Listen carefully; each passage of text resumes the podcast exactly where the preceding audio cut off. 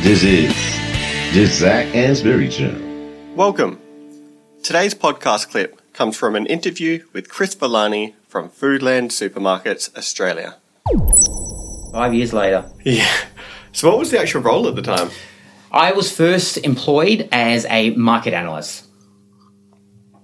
Right. So, similar to what you were doing for Destination New South Wales? Correct. Very, very similar to what I was doing. Yeah. Um, probably more looking at a lot of more financial data than I previously was, but still looking at consumer data, still looking at marketing data. Yeah.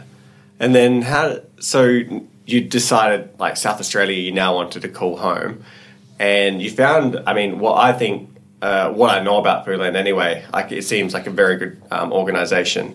And um, actually, it's probably my primary supermarket. So I, I live in. I live in Parkside, and um, the supermarket that I frequent the most often is that Frewville one. And- Yeah, well, it's a certainly cer- certainly one of the best to be to be to be based around. You are you are very lucky there. Yeah, I love it. And as I hear that it could be upgraded at some point, but there's obviously issues to do with what did we do with the store while we're upgrading it. But I absolutely love it. I'm there quite a lot. In fact, I used to find myself there almost on a daily basis, whether it was getting a coffee or getting a, a panini sandwich with like fresh prosciutto on it and rocket and It really changes your perception of a supermarket, does, doesn't yeah. it? I, I, I've seen it as more than just a supermarket. I'd go there for for, for lunch or as a cafe. Um, and the staff there are actually incredibly friendly. Yeah. Um, and I haven't been to the Pasadena one in quite a while, but that's just next level. It is. it is. So, um, I mean, so uh, I actually know someone who, when their friends and family come from Sydney, they take them to the Pasadena Foodland. And that's actually a really a really common story. We actually have stories of people traveling overseas to come here to go to Pasadena to take photos, to take videos. That's just in high how regard that this supermarket is actually seen Yeah. around the world. Uh, we are, again we are very lucky in this state to have one of the world's best supermarkets there. In fact, we've probably got we we got some of the best supermarkets in the world here. We are we are extraordinarily lucky. Yeah, uh, especially um, so. I spent a bit of time in the UK. Uh, when was it? 2018, and it's different. It's so different. You go to like a Waitrose or a. Um, uh, some, I mean, they have different types of tiers of supermarkets, but nothing comes close to that level of service and, and the almost cleanliness of the supermarkets themselves. And I did feel like a bit of a fish out of water. I was, I was expecting that Aussie hospitality and Yeah. that attention to detail, and it wasn't. I, I wasn't just looking for the most bottom basement price I could find. Yeah. Like, um, I wanted a premium supermarket, and Marks and Spencer kind of provided that a little bit, and that's where I ended up going most of the time when I was over there. But yeah, nothing hit home quite like it did here. You can, I think, you can certainly tell a lot by by a city or a state or a country by its supermarkets. You kind of get a feel of of what the people are going to be like, of what what their values are, what they actually do want to support, and certainly in in South Australia, South Australia in many respects is a little bit strange in the supermarket um, industry compared to other states in Australia because our independence here are so strong. There's no other state in Australia where you have an independent supermarket that has circa 15 plus percent market share. Um, it's it's t- typically dominated by one or two, and that's just because as South Australians, um, that's something that we've grown up with. We've had so many fantastic retailers here. We want to support local. We want to support South Australia, and when you go to these independent supermarkets like a Foodland, you find so many South Australian brands that are on shel- a shelf. And if there is one thing that we like to do, it's we like to support local, and that's probably never been truer than what we're seeing right now happen in the world. Yeah, actually, that's one of the things I do find when I shop at um, Foodland is I find, um, and I mean this in the most positive way, smaller brands, and 'cause Yeah. I mean that on like a national scale, and so there'll be brands that are specific to South Australia, and I mean there's a little bit of nostalgia to do with them, but it's also that that the quality aspect and um, that connection with the local community that. I don't know. For some reason, I quite value. But uh, so you're, that's a South Australian thing, is it? Look, look, ab- absolutely. So, Wow. um, a producer in the Adelaide Hills can just go to their local Foodland around the corner and say, "I'm making this product. Can you sell it on my behalf in your supermarket?" And that Foodland can say, let's see it, let's taste it, sure, let's do it. And that kind of agility you just you just don't get with um, a large organization, right? Like a Yeah. large corporate because they need volume, they need to service multiple supermarkets. But that that is one of the really positive things about independence, and especially a company like Foodland. Like a lot of our real iconic South Australian brands actually got their start at Foodland. They just went to their local Foodland and said, "I have a product here. Can you please sell it for me?" And then it got larger, and then it got larger, then it got larger, and then you can get it all around Australia. Oh, and that's a great story. That's an amazing story. We want to grow brands. We don't want to just hold on to these South Australian brands and say everyone else can't sell them. We want to make them big. We want to make sure wherever you go in this country, you can eat a little bit of South Australia. Yeah. Wow, I had no idea. So if so, is, is, is that is that simple, right? So if someone had a product that they think is commercially viable, how would they reach out to Foodland to, to propose pitching it to you? Like, how does that process work? It, oh look, it, it it really does. It really does vary. A lot of a lot of producers in the areas have a relationship with the store manager or just someone who actually works at the store. That's how community minded, you know, the stores actually are. They actually are integrated within their their community hub. Wow.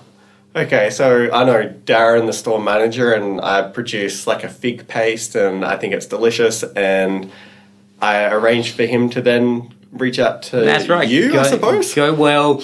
In the first instance, you'd you'd, you'd go see Darren, and Yeah. Darren. I'm assuming Darren would give it a try to see Sure. to see if it's um if he wants his customers to Yeah. to buy, and then you know you would have to I guess talk about um production to make Yeah. sure that that there was enough capacity to produce at least just for that single store, Yeah. and then you might branch out and go to two stores and three stores and four stores because at, at the time of recording we have 96 stores um, Mm, that's what I was about to across the state. So um, for a small producer to be able to produce enough stock for 96 stores can be um, can be quite daunting. So yeah, Yeah. typically it, it won't um, it won't get to that full distribution straight away. Yeah. It'll be a slow startup and then startup and then they can start to invest in some production and then they can build it up more. Right, and does Foodland because you're so community orientated? Because you know, let's say this is Carol hypothetically, who has this delicious fig paste, and, and Darren's tried it, he really likes it. But Carol doesn't know anything about packaging and mass producing or turning it into a commercial product. Does Foodland actually have programs to help people to do that? Look, look, abs- absolutely we can. Yeah, look, look, absolutely we can. And and you're you're absolutely right with what you say. We have a lot of real passionate primary producers. We have a lot of real um, passionate manufacturers here, and they're doing their absolute most to produce this food. But when it comes to to marketing, um, they might need a little bit of an of assistance, and that's where stores or even us as Wow. a as a head office can can lend some help there. What might work, what has worked in the past. That's unbelievable. I love that. Yeah, no, it is, and you, you you know what? I, it is it is working for Foodland. Yeah. It generally feels like you're working for the good guys. Yeah. and that the, the, the good guys being the nice guys, the guys that are there just to help their local community, and it is it is such a good feeling to to know that you're a a pretty important part of the ecosystem of the state. Yeah, I mean, I've always like, um, you know, uh, naturally in a capitalist society, like monopolies are not great. So you don't want to have one player that has too much of a stronghold, and then duopolies aren't that much better. No. and that's why I think you know I've always sort of tried to support Foodland as much as I can because you know they're not obviously as as sometimes as physically available as the other guys, just to keep that third option at, in play because I think it does keep you know uh, in, in, in Australia anyway. I think it keeps um, Woolworths and Coles on edge. And you know they kind of compete on margins and stuff like that. And uh, I don't know I, for some reason I like supporting it Yeah, look, and and and and and you're right. It is important. I mean, just directly, we employ around six thousand plus in South, South Australians. So Wow. again, as as as as part of the economy of South Australia, we're actually quite large. But then you think of all the secondary roles. So you think of all of those those producers that are just getting their start, um, supporting them as well. And that really is because we are independent, and our independence allows us to to, to be flexible and, and agile like that. Right. So I don't. Oh, which ones have I been to? Like, because I've been to a few of the Foodlands now. Does Foodland have a policy about um, self-service checkouts at all? Is there? Uh, Some some some of our stores do, some of Yeah. our stores do not. So some of our stores, for example, talking about um, Frewville and Pasadena, Hmm. they want to, ensure that they're employing as many people as possible, so they do not have self self serve checkouts. Yeah. Um, and that's a choice that that particular retailer, those owners make, Mm. and that's one that that we support. If if one of our retailers wants to do that, we think that's a fantastic initiative. Yeah, because I was just thinking, like, um, you know, when I was, I mean, I got my first job when I was legally able to, basically, which I think was 14 and three quarters or something like that. And I, my job was um, stocking Big W shelves. And when I wasn't stocking Big W shelves, I was wiping them with white hand gloves, making sure they were clean and fixing up all the facings and stuff like that. And I was there for eight years and eight months, uh, which is quite a long time. And then I've been here for over, almost 10 years now. So once I'm in a place, it's hard to get rid of me, basically. it's like termites or something. And I remembered thinking back, because my niece is now 17, and the, the difficulty that she's finding getting that entry level job.